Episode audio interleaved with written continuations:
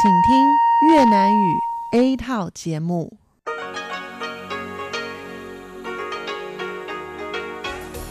Đây là Đài Phát thanh Quốc tế Đài Loan RTI.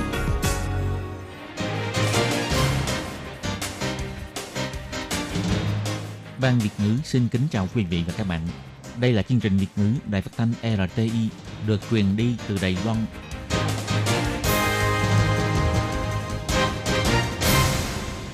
Khiết Nhi xin chào các bạn. Các bạn thân mến, các bạn đang đón nghe chương trình của Ban Việt ngữ Đài Tiếng Nói RTI được truyền thanh từ Đài Loan.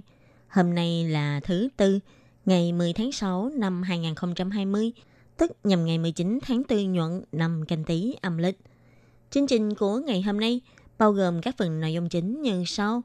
Mở đầu là phần tin tức thời sự Đài Loan, tiếp đến là chuyên đề tiếng hòa cho mỗi ngày, chuyên mục cẩm nang sức khỏe và cuối cùng là chuyên mục ống kính rộng.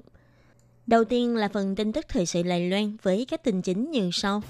Ngoại trưởng Ngô Chiêu Nhiếp bày tỏ, Lài Loan sẽ kiên quyết giữ vững nền dân chủ trong tiền tuyến chống đối Trung Quốc để mang lại hy vọng cho các quốc gia khác.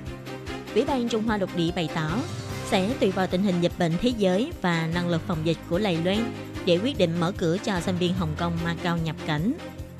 Phòng Thương mại Mỹ khẳng định vấn đề cải thiện đầu tư của Đài Loan, kêu gọi hãy linh hoạt trong việc thảo luận vấn đề nhập khẩu thịt bò heo Mỹ.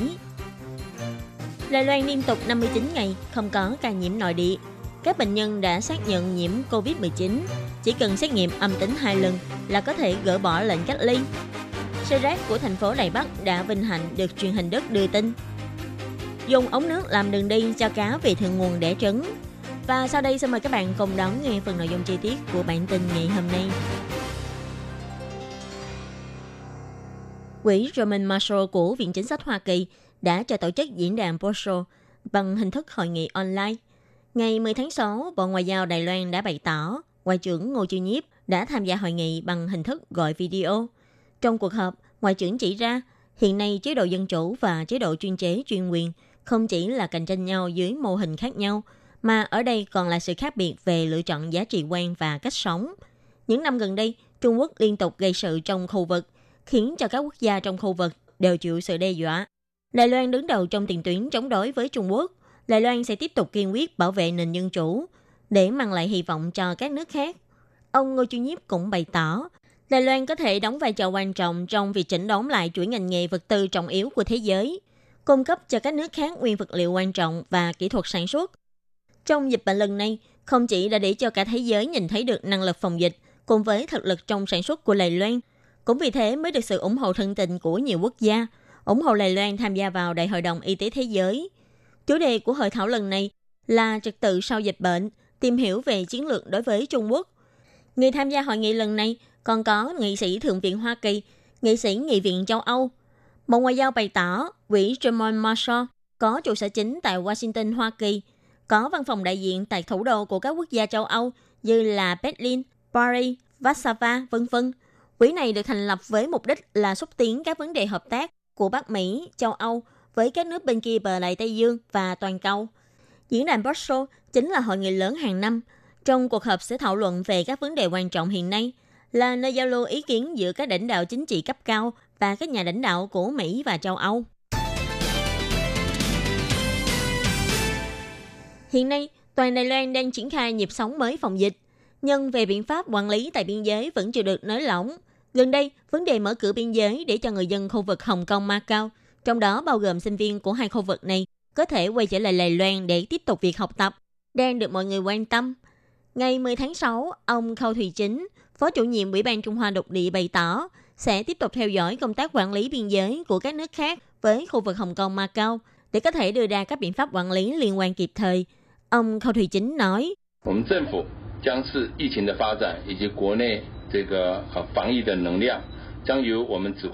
phủ Đài Loan sẽ tùy vào tình hình diễn biến của dịch bệnh trên thế giới và tình hình dịch bệnh trong nước, sẽ do Trung tâm Chỉ đạo Phòng chống dịch bệnh Trung ương Đài Loan tiến hành đánh giá trước, để chúng ta có thể đưa ra biện pháp quản lý liên quan, xử lý một cách nghiêm ngặt và có trình tự. Mặt khác, về vấn đề sinh viên Macau Hồng Kông quay lại Đài Loan để đi học – cũng nhận được nhiều sự quan tâm. Phía Ủy ban Trung Hoa Độc địa bày tỏ, Chính phủ rất quan tâm các em sinh viên nước ngoài do ảnh hưởng của dịch bệnh mà không thể quay lại Đài Loan để học tập, cũng như các vấn đề về cuộc sống và học tập mà các em đang gặp phải. Tuy nhiên, hiện tại tình hình dịch bệnh tại các nước trên thế giới vẫn còn đang trong thời kỳ khá căng thẳng. Việc quản lý biên giới là cần thiết cho công tác phòng dịch mà các nước đều đang phải thực hiện. Về các biện pháp quản lý đối với sinh viên Hồng Kông Macau của chính phủ Đài Loan cũng là quyết định bắt buộc cho công tác phòng dịch chung. Ủy ban Trung Hoa Lục Địa nhắc lại, các cơ quan liên quan sẽ tiếp tục theo dõi mật thiết tình hình dịch bệnh của thế giới và năng lực phòng dịch tổng thể của Đài Loan, sẽ tiến hành đánh giá và có sắp xếp thỏa đáng kịp thời. Ủy ban Trung Hoa Lục Địa cũng sẽ tiến hành thảo luận cùng với Bộ Giáo dục để có thể đưa ra biện pháp giải quyết liên quan, vừa đảm bảo được nhu cầu phòng dịch chung, vừa đảm bảo được quyền lợi học tập của các em sinh viên nước ngoài. Hôm nay ngày 10 tháng 6, Phòng Thương mại Mỹ tại Đài Bắc đã công bố sách trắng Đài Loan 2020, một lần nữa kêu gọi Đài Loan và Mỹ hãy thảo luận về việc ký kết Hiệp định Thương mại song phương PTA.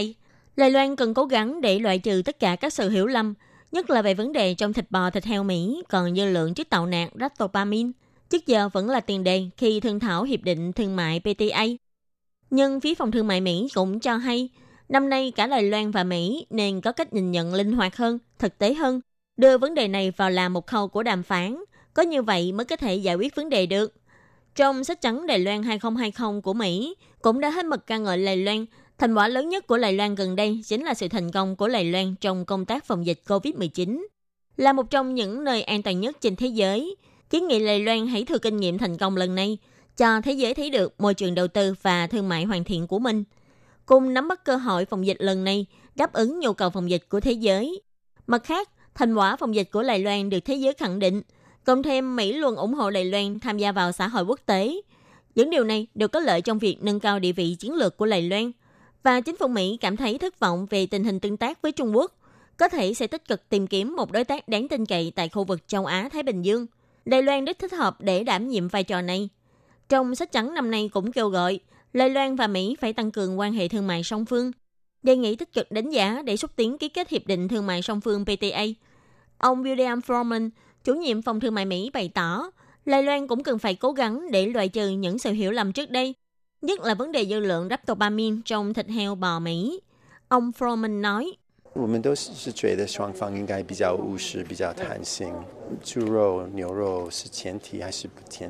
Chúng tôi cho rằng hai bên đều nên linh hoạt hơn, thực tế hơn. Vấn đề thịt heo, thịt bò là tiền đề hay không? Đây đều là những việc mà hai bên chúng ta cần phải thảo luận. Ngoài ra, trong sách trắng còn đề nghị Lài Loan phải bồi dưỡng nhân tài để có thể vận dụng tốt những nhân tài Lài Loan và nhân tài nước ngoài tại Lài Loan, để lực lượng lao động tại Lài Loan thêm sự quốc tế hóa, tăng cường sức cạnh tranh cho nhân tài có tay nghề chuyên môn tại Đài Loan. Phòng Thương mại Mỹ cũng sẽ tham gia vào kế hoạch Liên minh tuần hoàn nhân tài, đề nghị sẽ do Phó Thủ tướng đứng ra xúc tiến các chiến lược cấp quốc gia về phát triển và tuần hoàn đối với sức lao động, hoàn thiện luật di dân kinh tế mới, đối xử tốt với những nhân tài nước ngoài tại Đài Loan. Hôm nay ngày 10 tháng 6, Trung tâm Chỉ đạo Phòng chống dịch bệnh Trung ương bày tỏ, toàn Đài Loan vẫn không có thêm ca nhiễm COVID-19 mới. Tổng số người nhiễm bệnh tại Đài Loan là 443 ca. Đồng thời, Đài Loan đã liên tục 9 ngày không có thêm ca nhiễm mới, 59 ngày liên tục không có thêm ca nhiễm trong nước. Ngoài ra, ông Trịnh Thời Trung, chỉ huy trưởng Trung tâm Chỉ đạo Phòng chống dịch bệnh Trung ương, kiêm Bộ trưởng Bộ Y tế Phúc Lợi bày tỏ, hiện nay trong số 443 ca nhiễm, đã có 431 người đã được gỡ bỏ lệnh cách ly. Ông cũng kêu gọi chúng ta vẫn chưa thể chủ quan với tình hình dịch bệnh trên thế giới vì các ca nhiễm trên thế giới vẫn đang tiếp tục gia tăng. Trong giai đoạn dịch bệnh mới bùng phát, tiêu chuẩn cách ly của những người xác nhận nhiễm bệnh tại Đài Loan cũng giống như các nước khác trên thế giới. Sau khi hai lần xét nghiệm lại, nếu kết quả đều là âm tính thì có thể gỡ bỏ lệnh cách ly. Sau đó có nhiều trường hợp, có rất nhiều bệnh nhân tưởng chừng đã hồi phục nhưng không lâu sau lại tái nhiễm bệnh. Trung tâm chỉ đạo phòng chống dịch bệnh Trung ương Đài Loan vì thế mà đưa ra điều kiện để gỡ bỏ cách ly của bệnh nhân đã xác nhận nhiễm bệnh là phải xét nghiệm âm tính 3 lần, là tiêu chuẩn nghiêm ngặt nhất trên thế giới. Có điều, theo hiển thị của một nghiên cứu tại Hàn Quốc, những người xác nhận nhiễm bệnh nếu là hai lần xét nghiệm âm tính, dù là trong những lần xét nghiệm về sau có đôi khi âm tính, đôi khi dương tính, nhưng vẫn không còn khả năng lây nhiễm bệnh. Sở quản lý bệnh tật Đài Loan và Học viện Y tế Cộng đồng thuộc Trường Đại học Quốc gia Đài Loan cùng nghiên cứu và phát hiện Đối với những bệnh nhân được xác nhận đã nhiễm COVID-19, trong tuần đầu tiên sẽ là thời điểm có khả năng lây nhiễm cao nhất. Những người từng tiếp xúc với người bệnh từ tuần thứ hai trở đi đều không có bị truyền nhiễm. Điều này cho thấy rõ tiêu chuẩn xét nghiệm âm tính 3 lần có thể xem xét lại. Bác sĩ Huỳnh Ngọc Thành, giáo sư khoa truyền nhiễm di động thuộc Bệnh viện Trường Canh, kiêm thành viên ban chuyên gia tư vấn của trung tâm chỉ đạo bày tỏ, các chuyên gia đã sớm chú ý đến vấn đề này. Nhưng để thận trọng, phía trung tâm chỉ đạo quyết định xét nghiệm theo tiêu chuẩn cao nhất. Gần đây, ban tư vấn của trung tâm chỉ đạo đã họp và cho sửa đổi điều kiện gỡ bỏ cách ly của các bệnh nhân đã xác nhận nhiễm bệnh. Đó là phải đồng thời phù hợp với ba điều kiện sau. Nhập viện cho đến khi có xu hướng thuyên giảm bệnh từ 3 ngày trở lên. Hai lần xét nghiệm virus SARS-CoV-2 âm tính, mỗi lần cách nhau ít nhất là 24 giờ. Cách ngày phát bệnh từ 10 ngày trở lên đối với những người không có dấu hiệu bệnh, cách thời điểm lần đầu xét nghiệm dương tính đã được 10 ngày. Nếu phù hợp với ba điều kiện này thì sẽ được gỡ bỏ cách ly. Thành phố vừa lên đèn, trên đường phố nhộn nhịp của Đài Bắc, tiếng nhạc For Alex của xe rác vang lên. Người dân nhanh chóng từ các căn hộ đi xuống, trên tay là những túi rác gia đình đã được phân loại sẵn. Đây chính là cuộc sống hàng ngày tại thành phố Đài Bắc. Ngày 9 tháng 10, kênh truyền hình công cộng NDR của Đức đã đưa tin và ca ngợi Đài Loan là tấm gương sáng trong việc xử lý rác tại khu vực châu Á. Chương trình của kênh truyền hình NDA đã cử ký giả đến Đài Loan để phỏng vấn về việc xử lý rác tại đây. Ký giả này thực tế đã đến một gia đình tại thành phố Đài Bắc để trải nghiệm công tác phân loại rác trước khi đem đổ. Thức ăn thừa, chai nhựa, chai thủy tinh và giấy đều được phân ra và dùng túi rác màu xanh dương chuyên dụng để đựng lại. Chị chủ của gia đình này đã giới thiệu lại với ký giả, túi rác xanh này có thể mua tại các cửa hàng tiện lợi hay siêu thị. Khi nói về việc phân loại rác, cậu con trai tuổi còn nhỏ của gia đình nói, có khi phân loại rác thực sự rất là phiền phức, sẽ khiến cho bàn tay nhỏ bé của em bị bẩn hết. Còn cô con gái lại bày tỏ, việc phân loại rác sẽ có cái lợi là giúp cho nhà cửa trở nên sạch sẽ hơn, môi trường cũng vệ sinh hơn. Vừa đến 7 giờ 30 tối, tiếng nhạc báo xe rác đã đến của khu dân cư này đã vang lên. Ký giả người Đức đã nhanh chóng đi xuống cùng với các chủ nhân của tòa chung cư để đi đổ rác. Những người dân trả lời phỏng vấn là nói, họ sẽ tranh thủ trong thời gian đổ rác này, thuận tiện đứng tán ngẫu, nói chuyện với hàng xóm. Bản tin dài 3 phút này cũng đã giới thiệu về bãi xử lý rác tại Đài Bắc. Các nhân viên xử lý rác bày tỏ, rác cũng có thể biến thành vàng. Những sợi công nghiệp có được từ việc xử lý các bình nhựa thải có thể dùng để làm áo thể thao đá bóng. Nước Đức là một quốc gia rất quan tâm đến vấn đề bảo vệ môi trường. Việc xử lý rác thải tại Đài Bắc cũng vì thế mà được đưa tin trên truyền hình của Đức. Hàng năm, để cho những đàn cá cần lội về thượng nguồn để đẻ trứng có thể thuận lợi về nhà, rất nhiều dòng sông đều được làm thang cá. Tuy nhiên, thiết kế này vẫn còn nhiều hạn chế. Vì thế, giáo sư Tăng Tịnh Hiền của trường Đại học Thanh Hoa đã nghĩ ra việc dùng các ống nước làm bằng nhựa PVC để làm thành con đường riêng cho cá, vừa có thể hạn chế được các khó khăn trong việc xây dựng và giảm thiểu kinh phí. Tại khu vực Hồ Long Đàm tại xã Tiêu Khê của huyện Nghi Lan, có hệ sinh thái phong phú, Gần đây người dân phát hiện trên con suối nhỏ đổ vào hồ có một ống nhựa nhỏ nhô lên, khiến nhiều người cảm thấy tò mò, không biết là gì. Có người dân cho biết là người của hiệp hội đã đến đây gắn một ống nước nhỏ để cho đàn cá chép đuôi sản Đài Loan có thể dễ dàng bơi về thượng nguồn để đẻ trứng. Đường ống dài khoảng 1 mét được gắn trên suối, chính là con đường dành riêng cho cá chép đuôi sản Đài Loan, để đàn cá này có thể dễ dàng bơi về đầu nguồn để đẻ trứng hơn – So với việc xây dựng bậc thang để cho cá bơi xuống, thì việc dùng ống nước cho cá bơi thì lại dễ thiết kế và thi công hơn. Ông Lý Chí Văn, cán bộ của khu dân cư Long Đàm thuộc huyện Nghi Lan cho hay, sau này nếu muốn cho cá bơi lại ra suối thì chỉ cần nối ống nước đến một đường khác để cá bơi đi là được. Ý tưởng này do giáo sư Tăng Tình Hiền của khoa khoa học cuộc sống trường Đại học Thanh Hoa nghĩ ra.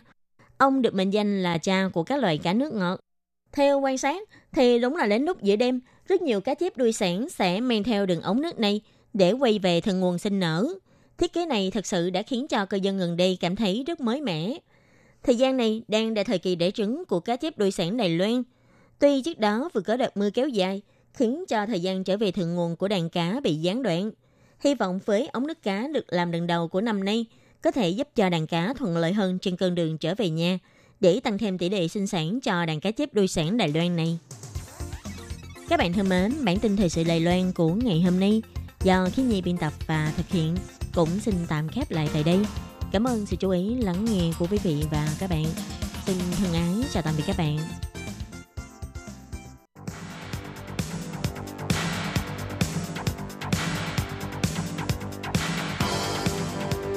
Đây là đài phát thanh quốc tế Đài Loan RTI, truyền thanh từ Đài Loan.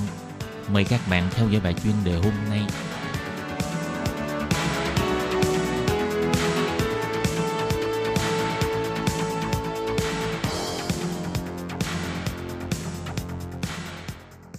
Hello, tôi Kim xin kính chào các bạn. Hoan nghênh các bạn đã đến với bài chuyên đề ngày hôm nay.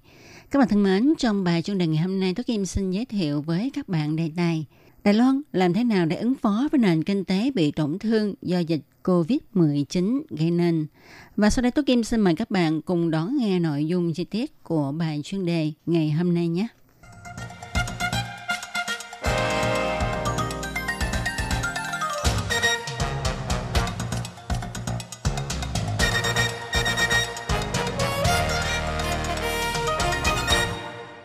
Các bạn thân mến, năm nay dịch COVID-19 trở thành đại dịch trên toàn cầu. Tuy nhiên, Đài Loan đã nhiều ngày không có ca nhiễm bệnh mới. Điều này khiến cho mọi người vui mừng. Mặc dù vậy, tình hình dịch bệnh ở các nước vẫn đang xảy ra nghiêm trọng. Thậm chí tại châu Á còn xảy ra đợt thứ hai của dịch bệnh. Cho dù nền kinh tế của Đài Loan tương đối lạc quan hơn các nước khác, nhưng nếu như nền kinh tế và nhu cầu của toàn cầu giảm thấp, thì Đài Loan cũng khó lòng mà đứng vững. Vậy làm thế nào để ứng phó cục thế kinh tế toàn cầu sau dịch COVID-19 này? Làm thế nào để chấn hưng nhu cầu nội địa sau dịch? Đây là một thử thách quan trọng trong nhiệm kỳ thứ hai của Tổng thống Thái Anh Văn. Người phụ trách một công ty nhỏ tại Hoa Liên cho biết, công ty này chỉ có 5 người, hiện tại đều không có việc làm. Cô Bi Quan cho rằng tình hình này có thể kéo dài đến tháng 9 năm nay. Nếu như chịu đựng không nổi thì sẽ sa thải nhân viên. Hiện nay chỉ còn cách tiêu tiền để dành trước kia. Đi bước nào thì hay bước đó. Ngoài ra doanh nghiệp gia công thực phẩm chức năng cũng cho biết khi dịch bệnh vừa bộc phát, mọi người tranh nhau mua thực phẩm chức năng để tăng cường sức đề kháng của cơ thể. Nhưng chỉ vài tháng sau thì doanh thu giảm thấp, có thể là do mọi người thu nhập ít đi do ảnh hưởng của dịch bệnh nên hạn chế mua những vật phẩm không cần thiết cho lắm. Theo quan sát, đây là lần đầu tiên sau 39 năm liền, tiền lương tháng 3 thấp hơn tháng 2. Các ngành nghề như là khách sạn, nhà trọ, ăn uống, du lịch và các dịch vụ liên quan, cũng như ngành vận chuyển hàng không bị thiệt hại nghiêm trọng. Tiền lương của nhân viên các ngành này không chỉ bị giảm, mà số người thất nghiệp cũng tăng cao. Bộ Lao động Đài Loan công bố số người lao động phải nghỉ không lương lên đến 20.000 người, lập kỷ lục cao nhất trong 10 năm qua sau cuộc khủng hoảng tiền tệ. Chuyên gia phân tích, ảnh hưởng đợt 1 của dịch bệnh là dây chuyền cung ứng, đợt 2 là nhu cầu trong nước và ảnh hưởng đợt 3 là kinh tế toàn cầu suy thoái, ảnh hưởng đến thương mại và xuất khẩu của Đài Loan. Hiện tại, Đài Loan đã thấy nhu cầu trong nước bị ảnh hưởng bởi dịch bệnh, nếu như cuối năm nay tình hình dịch bệnh trên thế giới không thuyên giảm thì có thể sẽ ảnh hưởng đến thương mại của Đài Loan. Đối với vấn đề này thì chính phủ Đài Loan phải làm cách nào để ứng phó? Thứ nhất, về phương diện đối ngoại, hiện nay tuy quan hệ hai bờ eo biển đang căng thẳng, nhưng giao lưu kinh tế giữa hai bên vẫn tốt. Do đó, Đài Loan không nên rời bỏ thị trường này. Tuy Mỹ cứ tuyên bố Đài Loan là đối tác, nhưng nếu thật sự có lòng thì nước Mỹ cũng nên cùng Đài Loan ký kết hiệp định thương mại tự do, chứ đừng nói không không mà thôi. Chính phủ Đài Loan cũng nên xem trọng vấn đề quan hệ hai bờ eo biển. Hy vọng Tổng thống Thái Anh Văn đưa ra chính sách hai bờ có lợi đối với Đài Loan. Còn về mặt đối nội thì chính phủ Đài Loan nên tăng vốn đầu tư hay gia hạn thời gian nộp thuế cho doanh nghiệp. Chính phủ nên trực tiếp phát 5.000 tiền mặt cho dân chúng để kích hoạt tiêu thụ trong nước. Và việc này phải thực hiện một cách nhanh chóng để cứu lấy doanh nghiệp, không nên để cho doanh nghiệp đóng cửa rồi mới gia tài cứu giúp thì như vậy không còn kịp nữa. Với tình hình dịch bệnh hiện nay thì chỉ cần một chút động tĩnh là có thể làm mất lòng tin của người tiêu dùng, từ đó sẽ gây ảnh hưởng đến việc chấn hưng kinh tế trong nước. Do đó, chính phủ phải cần hết sức thận trọng và có hành động kịp thời. Các bạn thân mến, các bạn vừa đón nghe bài chuyên đề ngày hôm nay do Tố Kim thực hiện. Tố Kim xin chân thành cảm ơn sự chú ý theo dõi của các bạn. Thân chào tạm biệt các bạn. Bye bye.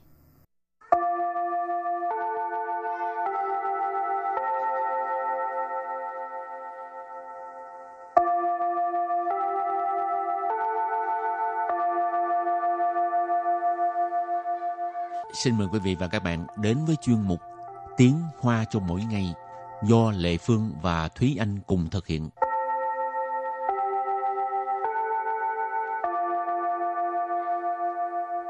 Thúy Anh và Lệ Phương xin kính chào quý vị và các bạn. Chào mừng các bạn cùng đến với chuyên mục Tiếng Hoa cho mỗi ngày ngày hôm nay.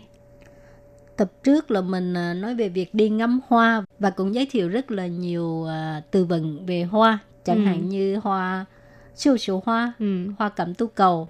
Rồi chiến tranh hoa, hoa kim châm. Rồi còn có vân môn với là hoa trẩu. À, Ừ. thì không biết các bạn thích hoa nào ha? Ừ. Nhớ nhớ viết thư à, cho Lệ Phương Thúy Anh biết với nha. Rồi bây giờ mình cũng tiếp tục nói về hoa. Ừ. Nhưng mà trước tiên mình sẽ học từ vựng mà Lệ Phương thấy từ vựng không có liên quan gì tới hoa hết.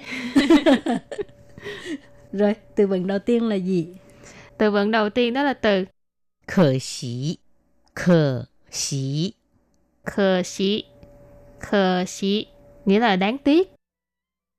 Từ thứ hai, 观赏，观赏， quan赏, tức là thưởng thức, ngắm nghía.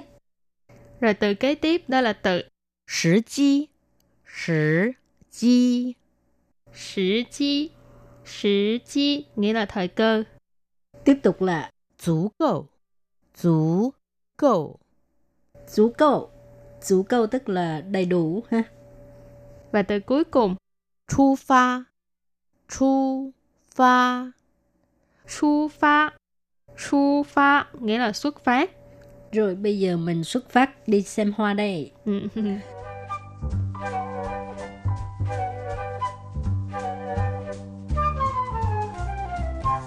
Phần đối thoại hôm nay sẽ là 我朋友本来想来台湾看金针花，但可惜行程改到十月初了。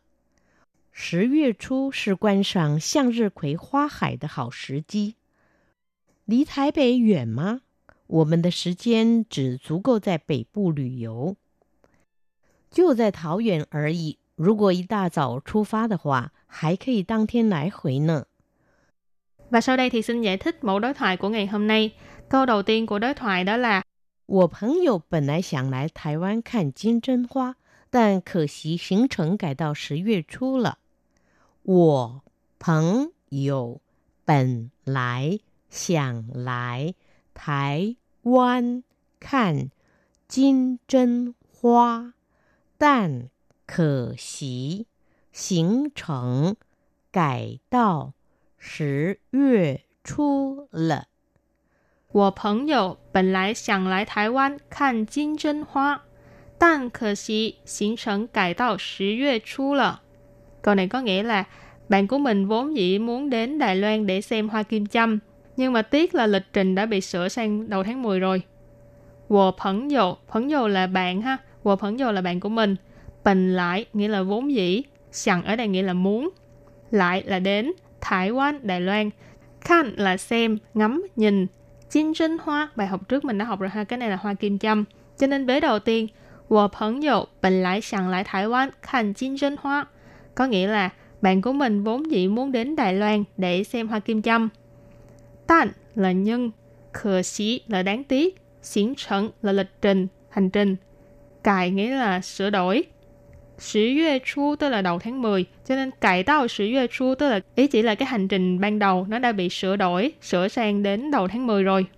Sao mà có tiền quá vậy? Sao mà giàu quá vậy hả? Nhiều khi là công tác, tức là công ty sẽ ra tiền cho mình đi công tác nhưng mà cái lịch trình vốn dĩ là hè thì đến Đài Loan nhưng mà cuối cùng là sửa là tháng 10 mới được đến Đài Loan thì giống như là mình lấy việc công để mà làm việc tư đó Rồi câu thứ hai. 十月初是观赏向日葵花海的好时机。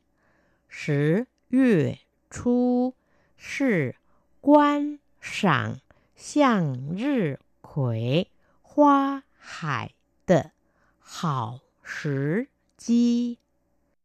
十月初是观赏向日葵花海的好时机.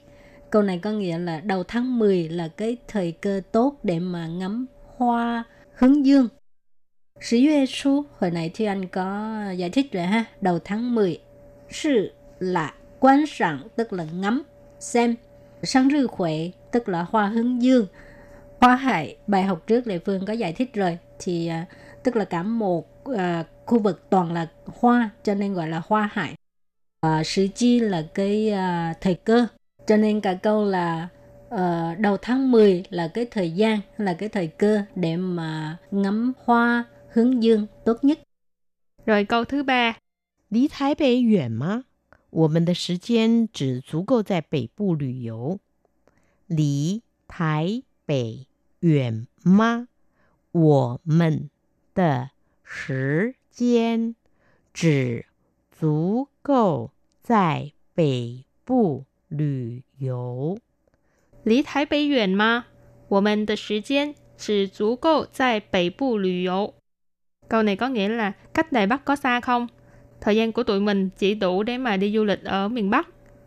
Lý, ý là cự ly, khoảng cách. Duyên nghĩa là xa, cho nên cái uh, câu hỏi này là Lý Thái Bày Duyên mà.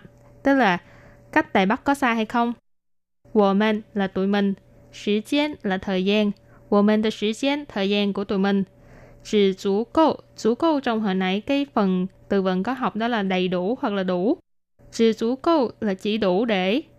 Tại Bắc Bộ lưu 游 Bắc Bộ là miền Bắc, lưu 游 là du lịch, cho nên tại Bắc Bộ lưu 游 tức là đi du lịch ở miền Bắc. Rồi và câu cuối cùng. 就在桃园而已。如果一大早出发的话，还可以当天来回呢。就在桃园而已。 如果一大早出发的话，还可以当天来回呢。在桃园而已。如果一大早出发的话，还可以当天来回呢。Câu này có nghĩa là à, ở đầu viên thôi, à, nếu mà xuất phát vào buổi sáng sớm thì à, có thể đi về trong một ngày ha. Tại Thảo Nguyên ở gì, ở gì là thôi, Thảo Nguyên là đầu viên, nó ngay bên cạnh Đài Bắc thôi, ngồi xe lửa khoảng nửa tiếng đồng hồ ha. Tại Thảo Nguyên ở gì, ở đầu viên thôi à. Rú của, nếu như ý ta dạo tức là sáng sớm, xuất phát là xuất phát. Nếu của ý ta dạo xuất phát de họa, nếu như xuất phát vào sáng sớm, hay có thể tăng thêm lại huệ nữa. Tức là có thể còn có thể đi về trong một ngày. Tăng thêm lại huệ, lại huệ là đi về. Tăng thêm là trong ngay ngày hôm đó. Ha. Thông thường mỗi lần mà đi du lịch á, ừ. thì đa phần ai cũng ham ha, muốn đi ừ. chỗ này chỗ kia. Mà thật ra Lệ Phương thích đi uh, ít ít thôi. Ừ để có thời gian mà nghỉ ngơi nữa không thôi cứ ừ. ngồi xe rồi xuống coi có mấy phút rồi lên xe rồi tiếp tục một cái cái lịch trình như vậy cả một ngày á rất là mệt ừ Thật ra nếu như mà muốn ờ, có thể đi vòng vòng Đài Loan á, thì tốt nhất là hãy dành lịch trình khoảng 2 tuần. Ồ. Như vậy hơi nhiều thiệt nhưng mà như vậy thì mình mới có thể vừa đi được nhiều nơi mà vừa có thời gian nghỉ ngơi còn nếu mà có thể tận hưởng cái không khí ở Đài Loan. Ừ. Chứ Lệ Phương thấy ờ, ở công ty du lịch á người ta có đưa một à, thường xuyên có những cái lịch trình đi Đài Loan à, 5 ngày gì đó ừ. mà đi cả Bắc Nam Trung luôn cả ba miền ừ. Cái cái kiểu đó là toàn ngồi xe không à ừ. rồi khi xuống xe là là say lơ luôn ừ. nó mệt mỏi quá rồi không có coi được gì hết nhưng mà cái tâm lý con người á, khi đã bỏ tiền đi á, thì à, đi rất là muốn được xem nhiều chỗ ừ. rồi thì à, nếu mà các bạn đi du lịch thì nhớ ghé đài thăm ban Việt ngữ nha. và trước khi chấm dứt bài học hôm nay, xin mời các bạn ôn tập lại nhé.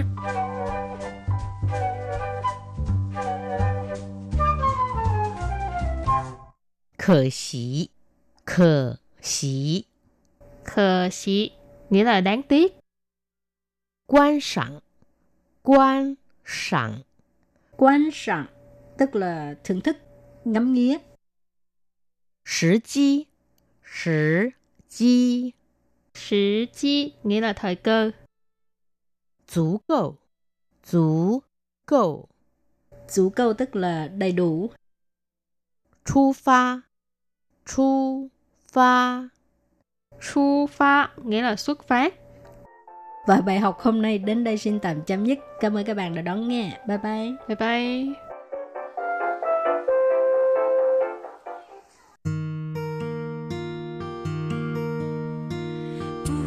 无限的爱向全世界传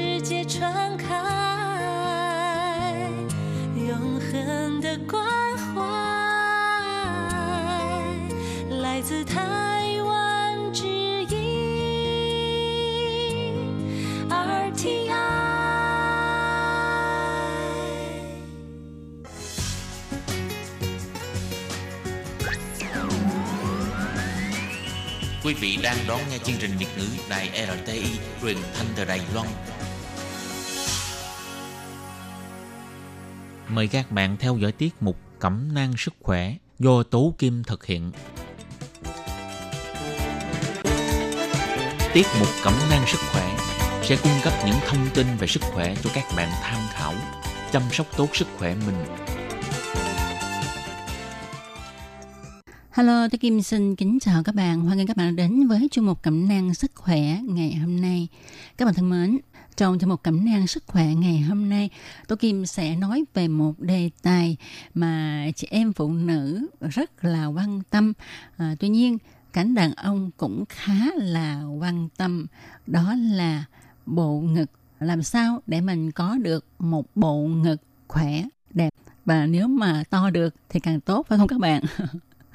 Vậy thì à, tôi Kim xin mời các bạn cùng đón nghe nội dung chính của chương mục ngày hôm nay để tìm hiểu về bộ ngực của mình và làm sao để cho nó vừa khỏe vừa đẹp nhé.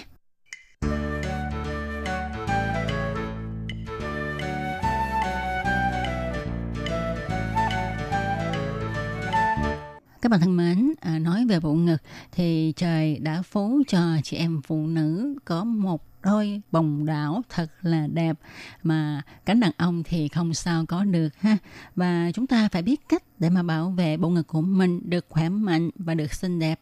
Thì nói tới uh, việc bảo vệ bộ ngực không có nghĩa là uh, các bạn đi nâng ngực từ size A lên size D như là các cô gái trẻ thời nay đang đeo đuổi. Thực ra thì trong xã hội hiện nay có rất là nhiều chị em đua nhau đi nâng ngực vì họ quan niệm rằng á, có bộ ngực to thì mới hấp dẫn. Nhưng mà các chị em có bộ ngực nhỏ thì cũng không nên tự tin. Miễn là mình sống khỏe, sống cho vui, sống thọ thọ. Chứ nếu mà bộ ngực to mà nó không có khỏe thì chúng ta cũng không thể nào mà sống vui, sống hạnh phúc được phải không các bạn ạ? Và có người hỏi là tại sao có người lại ngực to, có người thì ngực nhỏ. Thì à, ngoài yếu tố di truyền ra, chế độ ăn uống, dinh dưỡng trong giai đoạn này thì không phù hợp hay là cơ thể ít vận động, quá ốm, quá gầy thì cũng có thể là những lý do làm cho vòng một của bạn trở nên khiêm tốn một chút. Cấu tạo của bộ ngực trong đó bao gồm các phần là hệ cơ ngực, các bạn nên biết là các sợi cơ vùng ngực là cơ quan chủ yếu để quyết định độ cao của ngực. Nhất là cơ ngực là cơ quan bị lão hóa sớm trong cơ thể do phụ nữ trải qua quá trình mang thai nè, rồi cho con bú. Ngoài ra do tác động lực hút của trái đất đã làm cho bộ ngực bị chảy xuống hoặc là có chị em phụ nữ thì không thích mặc áo lót để nâng ngực lên hoặc là đôi khi có người mặc thì mặc không đúng cách làm cho bộ ngực mất đi sự quyến rũ trong phần cấu tạo bộ ngực của chị em phụ nữ, ngoài hệ cơ ngực ra, còn có các nang tuyến sữa, trong đó bao gồm các túi chứa tế bào sữa cùng ống dẫn sữa. Thông thường thì có khoảng 90.000 tế bào tuyến sữa tập trung quanh khu vực núm vú. Bộ ngực không những có nang tuyến sữa mà còn có những lớp mỡ điểm. Nó chiếm tới 97% thể tích của bộ ngực và những lớp điểm bảo vệ cho bộ ngực của phụ nữ là điều kiện để quyết định hình dáng tròn và độ im mềm của bầu ngực. Do đó, đối với những người gầy ốm thì không thể có một bộ ngực nở được là bởi vì lớp mỡ điểm ở người gầy rất là mỏng. Ngoài những bộ phận đã nói ở trên, trong tổ chức của bộ ngực còn có lớp da bao quanh vùng ngực, nghĩa là một cơ quan dùng để bao phủ bầu ngực cùng với các sợi cơ nâng đỡ bầu ngực, có chức năng bảo vệ và tạo độ mịn màng cho bầu ngực. Thông thường thì một người con gái tới tuổi dậy thì, sự phát triển của ngực do chịu sự chi phối của một số học môn sinh dục nữ tiết ra từ buồng trứng. Mà học môn này có chức năng chi phối tới sự phát triển của bộ ngực.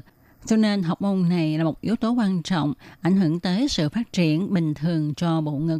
Người phụ nữ nào bị thiếu hụt học môn này sẽ gây nên tình trạng ngực lép. Điều này cũng giải thích được ở một số người có thân hình cùng bóc dáng, trọng lượng giống nhau, thế nhưng kích thước và hình dáng của ngực lại rất khác nhau. Ngoài ra, theo chuyên gia cho biết, kích thước ngực của chị em phụ nữ cũng mang tính di truyền nữa. Tuy nhiên, vấn đề tăng dinh dưỡng tốt cho cơ thể thì cũng là một giải pháp để cho phụ nữ có một bộ ngực tròn vẹn. Đúng vậy đó các bạn ạ. À. Một khi chúng ta hấp thụ dinh dưỡng đúng đắn và đầy đủ kèm với luyện tập thể dục đúng cách thì chắc chắn là sẽ làm tăng thêm kích thước ngực bẩm sinh của mình. Nói đến đây thì chắc chắn rằng có bạn sẽ hỏi là về những thức ăn gì à, giúp ích cho bộ ngực của chúng ta, giúp cho nó à, có kích thước lớn hơn. Thì cũng xin thưa với tất cả các bạn rằng những thức ăn đó không có gì xa lạ đối với chúng ta. Và đó là những thức ăn vừa ngon vừa bổ dưỡng cho vùng ngực, bao gồm à, tôm, đu đủ xanh, quả mướp, cam, trứng gà, sữa, bơ, phô mai, vân vân. Theo các chuyên gia cho biết, mướp là loại quả làm thông tuyến sữa, giữ gìn bộ ngực không bị biến dạng. Còn đu đủ xanh thì cũng vậy.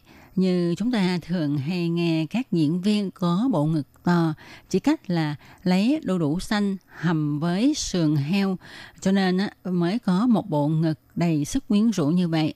Còn món hải sản, tôm là loại thực phẩm giàu kali, có tác dụng chống lão hóa, thúc đẩy quá trình tạo máu. Nói như vậy là khi chúng ta kết hợp thực phẩm tôm với cam hay quýt tươi và vitamin C thì tạo ra hiệu quả càng cao hơn. Và khi chúng ta thường xuyên ăn nhóm thức ăn này thì có thể giúp cho bộ ngực nở nang, săn chắc, tăng lớp mỡ đệm cho bộ ngực. Có chuyên gia còn cho biết muốn bảo vệ bộ ngực, chất đạm của đậu nành cũng là một phương thuốc để cứu ngực của bạn. Bởi vì trong đậu nành có chứa các chất bao gồm isoflavones, desin, và Zenisten đều có khả năng giảm tỷ lệ mắc ung thư vú. Sữa đậu nành có giá trị dinh dưỡng cao và có tác dụng tẩm bổ rất cao đối với cơ thể con người. Nó ngày càng được các nhà dinh dưỡng học chú tâm và còn có người đã gọi nó là sữa bò màu xanh. Để làm tăng kích thước cho bộ ngực của mình thì ngoài phần tăng dinh dưỡng từ thức ăn ra, các bạn cũng nên vận động nhiều. Thì sau đây tôi Kim xin chia sẻ với các bạn một bài tập để làm tăng kích thước của bộ ngực nhé. Đó là à, bạn hãy đưa hai cánh tay gấp vuông góc ở khuỷu tay, bàn tay phải nắm khuỷu tay trái và ngược lại. Rồi các bạn nâng cánh tay lên sao cho bằng hai vai của mình. Sau đó dần dần hạ xuống ngang ngực của mình. Rồi các bạn là dần dần nâng cao bằng hai vai. Các bạn hít thở sâu và đều cho lồng ngực được căng đầy các bạn nên lưu ý là luôn để tay ở dạng vuông góc, hít thở và di chuyển tay chậm chậm. Rồi các bạn cứ lặp đi lặp lại động tác này nhiều lần, tập ít nhất mỗi ngày 5 phút.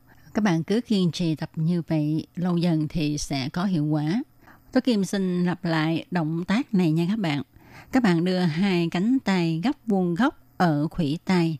Bàn tay phải nắm khuỷu tay trái và ngược lại rồi nâng cao bằng vai, sau đó từ từ hạ xuống uh, tới trước ngực, rồi từ từ nâng cao bằng vai, hít thở sâu và đều cho lồng ngực được căng đầy. Và chúng ta làm động tác này từ từ chậm chậm mà thôi ha. Và làm như vậy nhiều lần à, tập ít nhất là mỗi ngày 5 phút nha. Bài tập này có tác dụng làm cho to ngực giúp cơ ngực lớn nở nang lồng ngực đầy đặn hơn chứ nó không có tác dụng làm cho tuyến vú to nha.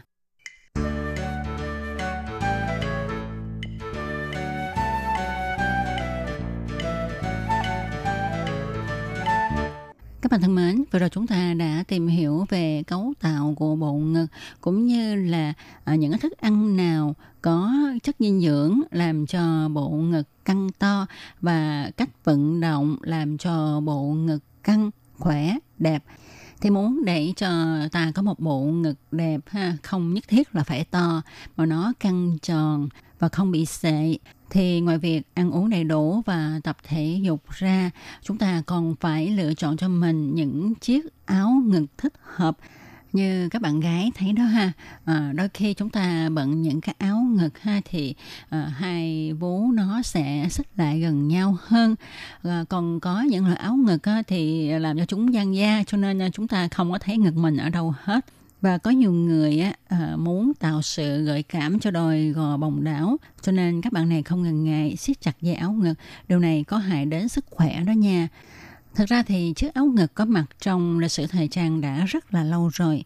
Và để phát triển cho tới nay có nhiều kiểu áo ngực ra đời nhằm phục vụ cho chị em phụ nữ.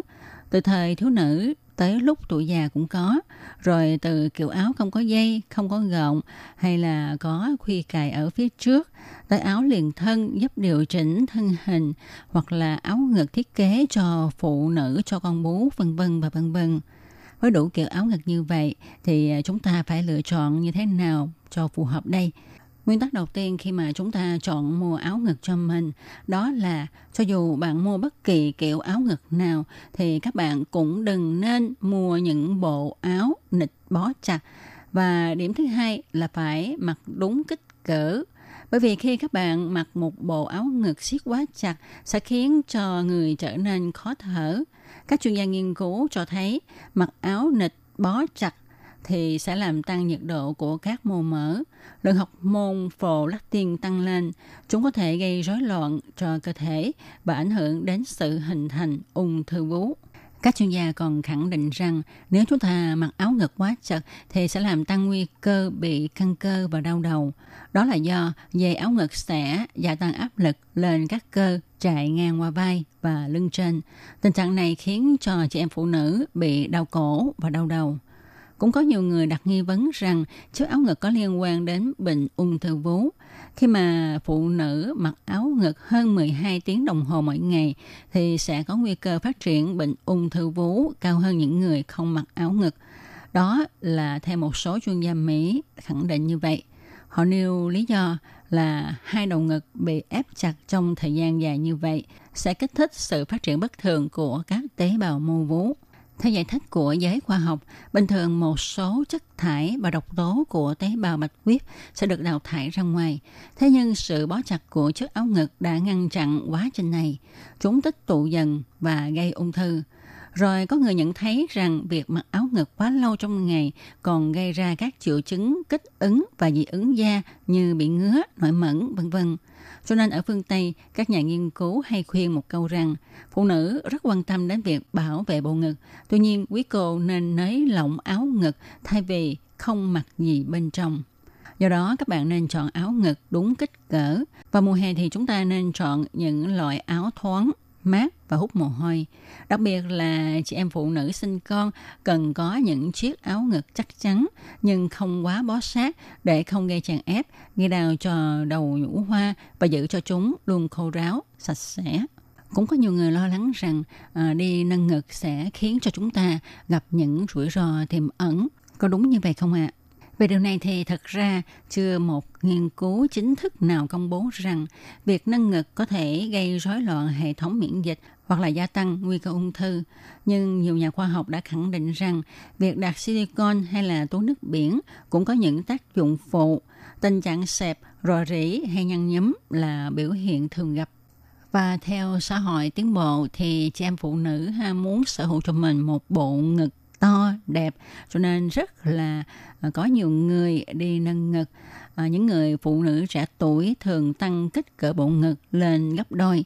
Mặc dù vậy, 60% chị em sau khi mà hoàn tất giải phẫu đã cảm thấy luyến tiếc và tìm mọi cách để phẫu thuật thành size nhỏ hơn hoặc là trở về trạng thái ban đầu của mình. Cho nên á, ờ, các chuyên gia cho rằng các bạn nên suy nghĩ thật kỹ trước khi quyết định đi nâng ngực và nên tự đặt cho mình câu hỏi là có phải bắt buộc phải làm như thế này hay không? Hay đây chỉ là ý thích nhất thời của mình? Còn có nhiều cách khác để chị em chúng ta trông quyến rũ hơn. Ví dụ như là một chiếc áo lót được độn thật đẹp chẳng hạn các bạn nên suy nghĩ cho thật kỹ bởi vì nâng ngực chỉ làm bạn mất một thời gian ngắn nhưng đôi khi bạn phải dành cả đời để giải quyết những hậu quả mà nó gây ra Tôi Kim nghĩ cách tốt nhất là chúng ta nên duy trì cho bộ ngực của mình luôn săn chắc, không bị chảy xệ là được rồi. Còn kích thước của nó như thế nào thì tùy nhiên thôi ha. Thật ra ngực to hay ngực nhỏ đều có cái vẻ đẹp riêng của nó, miễn sao nó khỏe mạnh là ok rồi. Và các bạn thân mến, chương một cẩm nang sức khỏe ngày hôm nay đến đây xin được tạm dừng. Tôi Kim cảm ơn các bạn đã đón nghe. Thân chào tạm các bạn. Bye bye.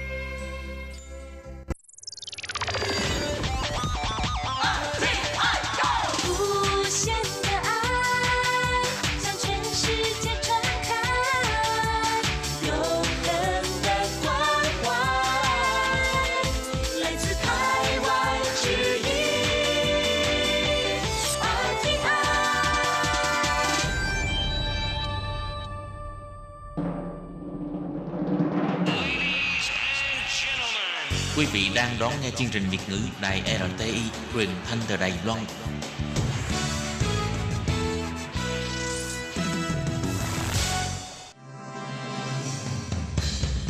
Hoan nghênh quý vị và các bạn đến với chuyên mục Ống kính rộng giới thiệu những thông tin Đài Loan liên quan tới ngoại giao, giáo dục, nông nghiệp, khoa học công nghệ, xã hội, vân vân do Hải Ly thực hiện. Các bạn thân mến, Hải Ly xin chào các bạn. Hoan nghênh các bạn đến với chuyên mục ống kính rộng vào thứ tư hàng tuần. Thưa các bạn, tại Đài Loan mỗi năm có biết bao nhiêu trẻ em sinh ra và lớn lên nhờ những đôi bàn tay chăm sóc của những người bảo mẫu là lao động di trú đến từ các quốc gia Đông Nam Á như Việt Nam, Indonesia, Philippines. Sau khi họ kết thúc hợp đồng làm việc, có nhiều người không còn liên lạc với chủ nữa vì à, đơn thuần họ chỉ coi đó là một mối quan hệ giữa chủ sử dụng lao động và người lao động mà thôi. Nhưng có nhiều trường hợp hai bên trở nên thân thiết như người thân và vẫn giữ được liên lạc với nhau lâu dài.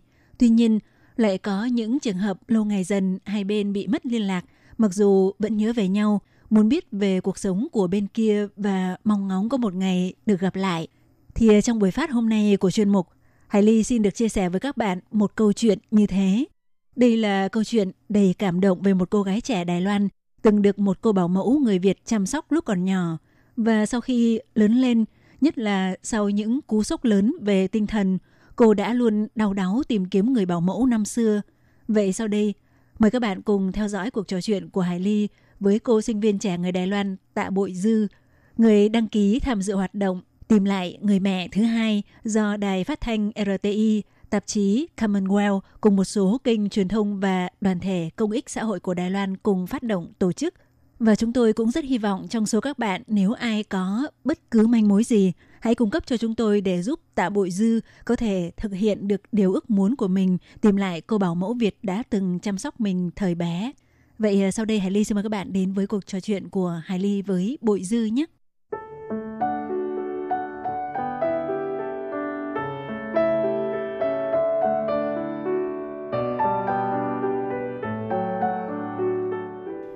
Vâng, à, và sau đây thì Hải Ly xin à, trân trọng gửi lời chào tới à, Bội Dư Pay Úy. Trước tiên à, xin mời bạn tự giới thiệu đôi chút về bản thân nhé.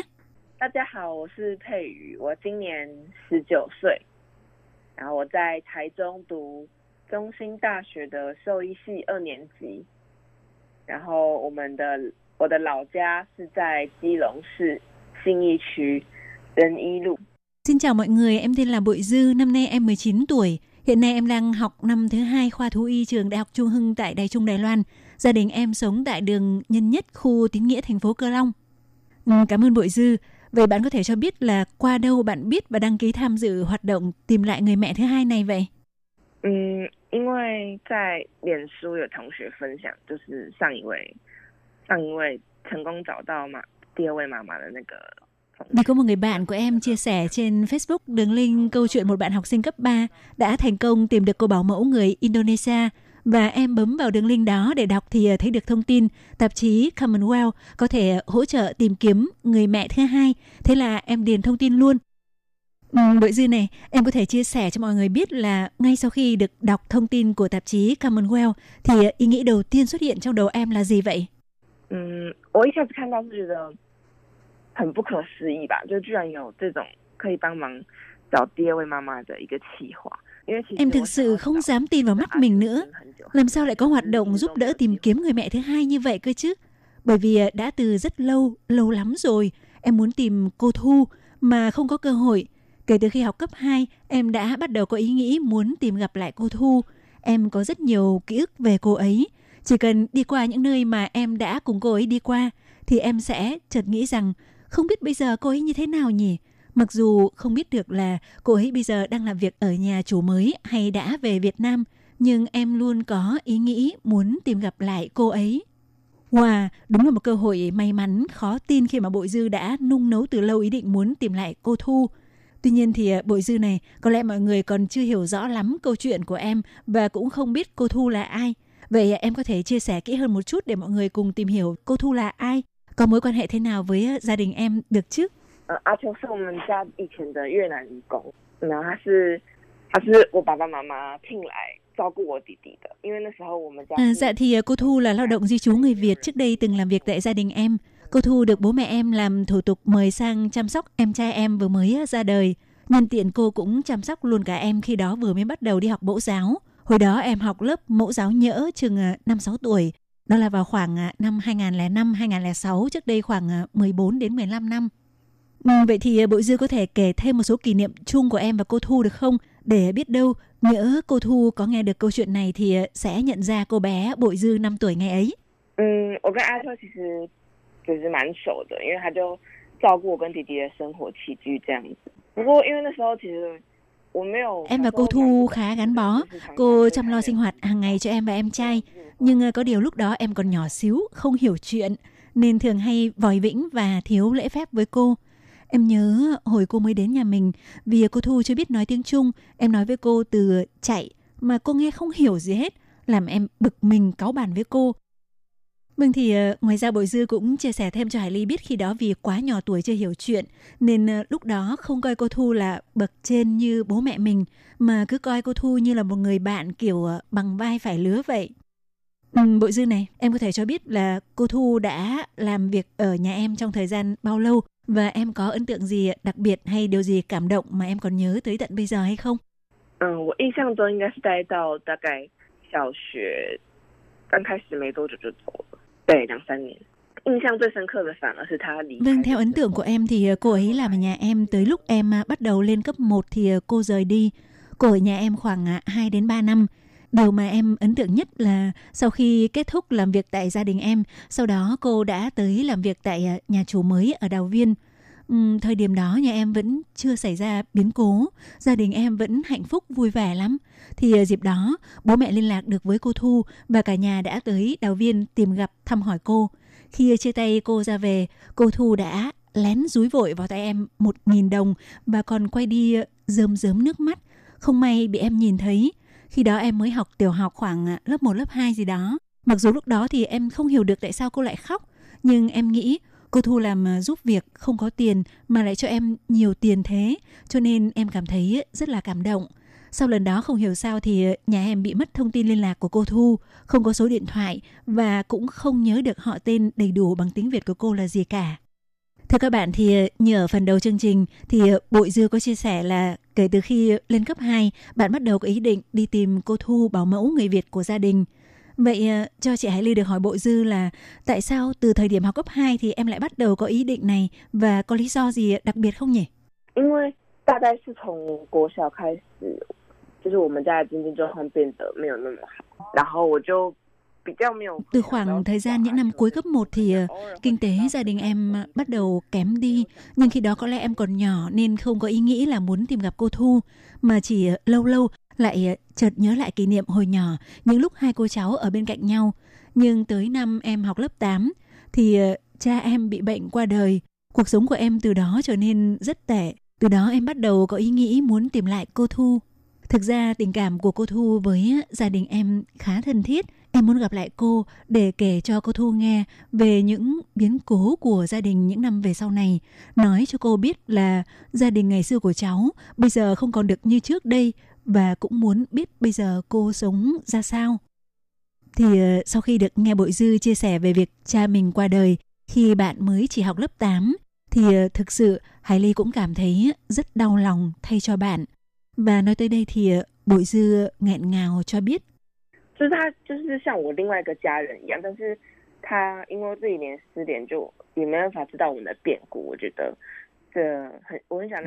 Cô ấy giống như là người nhà của em, nhưng ờ, vì sau này bị mất liên lạc nên cô đã không biết ờ, tình hình về gia đình em. Em thì rất muốn cô biết được rằng em coi cô như người thân trong gia đình, chỉ tại vì mất thông tin nên không thể liên lạc được mà em và gia đình không hề quên cô.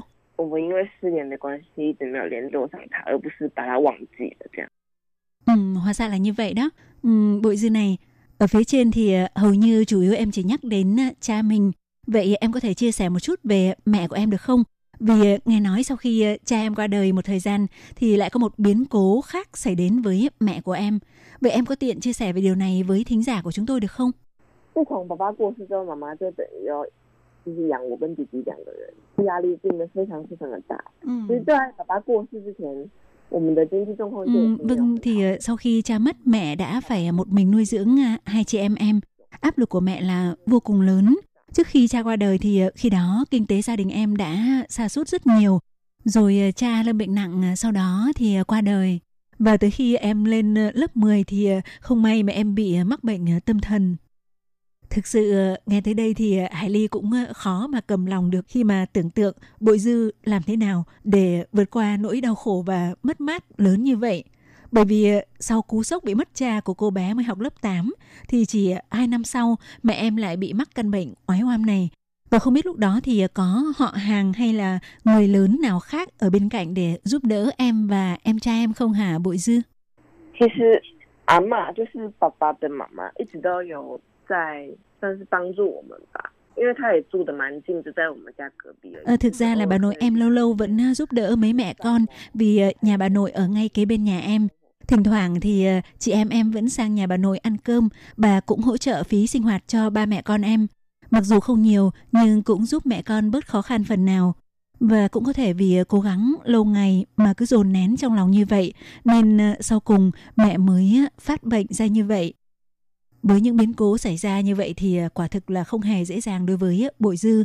Và với điều kiện sống như vậy thì nếu so với các bạn cùng trang lứa, em có vất vả hơn các bạn nhiều hay là phải ờ, đi làm thêm để lo đóng tiền học phí cho bản thân hay không? 嗯，我觉得是上大学之后比较辛苦。上大学之后，我就等于完全没有跟家里拿生活费，对，然后我也有申请。 Ừm, dạ em thấy là sau khi lên đại học thì ờ, em có vất vả hơn. Bởi vì ờ, kể từ khi lên đại học là em ờ, hoàn toàn phải tự túc sinh hoạt phí của bản thân. Em có xin vay tín dụng hỗ trợ tiền học phí cho học sinh. vì vậy hiện tại thì ờ, em không phải trả học phí. Sau khi tốt nghiệp là bắt đầu phải ờ, trả khoản tiền vay. Còn vì để trang trải sinh hoạt phí, thì em vừa đi học vừa phải ờ, đi làm thêm kiếm tiền. Có lúc em cùng lúc làm cả hai công việc. Và khi được Hải Ly hỏi là là một lúc hai công việc như vậy có quá mệt không và có ảnh hưởng tới việc học tập hay không thì Bội Dư cho biết là em đều cố gắng chọn lựa những công việc phù hợp và sắp xếp sao để không có ảnh hưởng tới học tập. Bởi vì ờ, em nghĩ rằng là chỉ có học hành đến nơi đến chốn thì ờ, sau này mới có thể giúp cho em có cuộc sống ờ, dễ chịu hơn, cũng chăm sóc được mẹ cùng với em trai. Bởi vì cho tới hiện thời thì mẹ của Bội Dư vẫn không thể đi làm và hoàn toàn không có thu nhập. Nhưng cũng may là em trai cô khá ngoan ngoãn và biết tự lập. Thưa các bạn thì với những mất mát và biến cố to lớn như vậy, nếu rơi vào hoàn cảnh của Bội Dư thì ờ, Hải Ly nghĩ rằng ờ, chắc hẳn ai cũng đều khó tránh khỏi những suy nghĩ là tại sao lại là mình, tại sao lại xảy ra đối với gia đình mình. Thì ờ, khi được hỏi là có bao giờ em có ý nghĩ như vậy không thì ờ, Bội Dư chia sẻ cho biết. 嗯，其实蛮常这样觉得。刚开始上大学的时候，我会想说，就是为什么别人的 家里都可以那么的幸福美满？ Vâng thì đúng là em rất thường có suy nghĩ như vậy.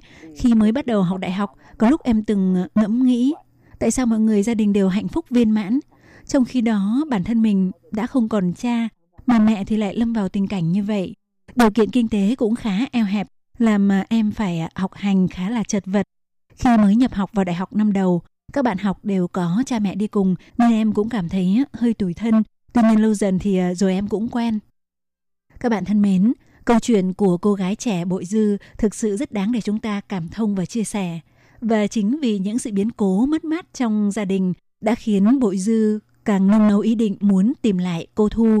Vậy trong buổi phát vào tuần sau, Hải Ly sẽ mời Bội Dư chia sẻ kỹ hơn những chi tiết về lao động người Việt tên Thu từng làm công việc giúp việc gia đình tại Cơ Long vào khoảng năm 2005 để mọi người cùng chia sẻ thông tin, biết đâu lại có thể giúp Bội Dư thực hiện được ước muốn của mình. Vậy Hải Ly xin mời các bạn theo dõi phần còn lại cuộc trò chuyện của chúng tôi trong buổi phát vào tuần sau nhé. Xin hẹn gặp lại các bạn. Bye bye!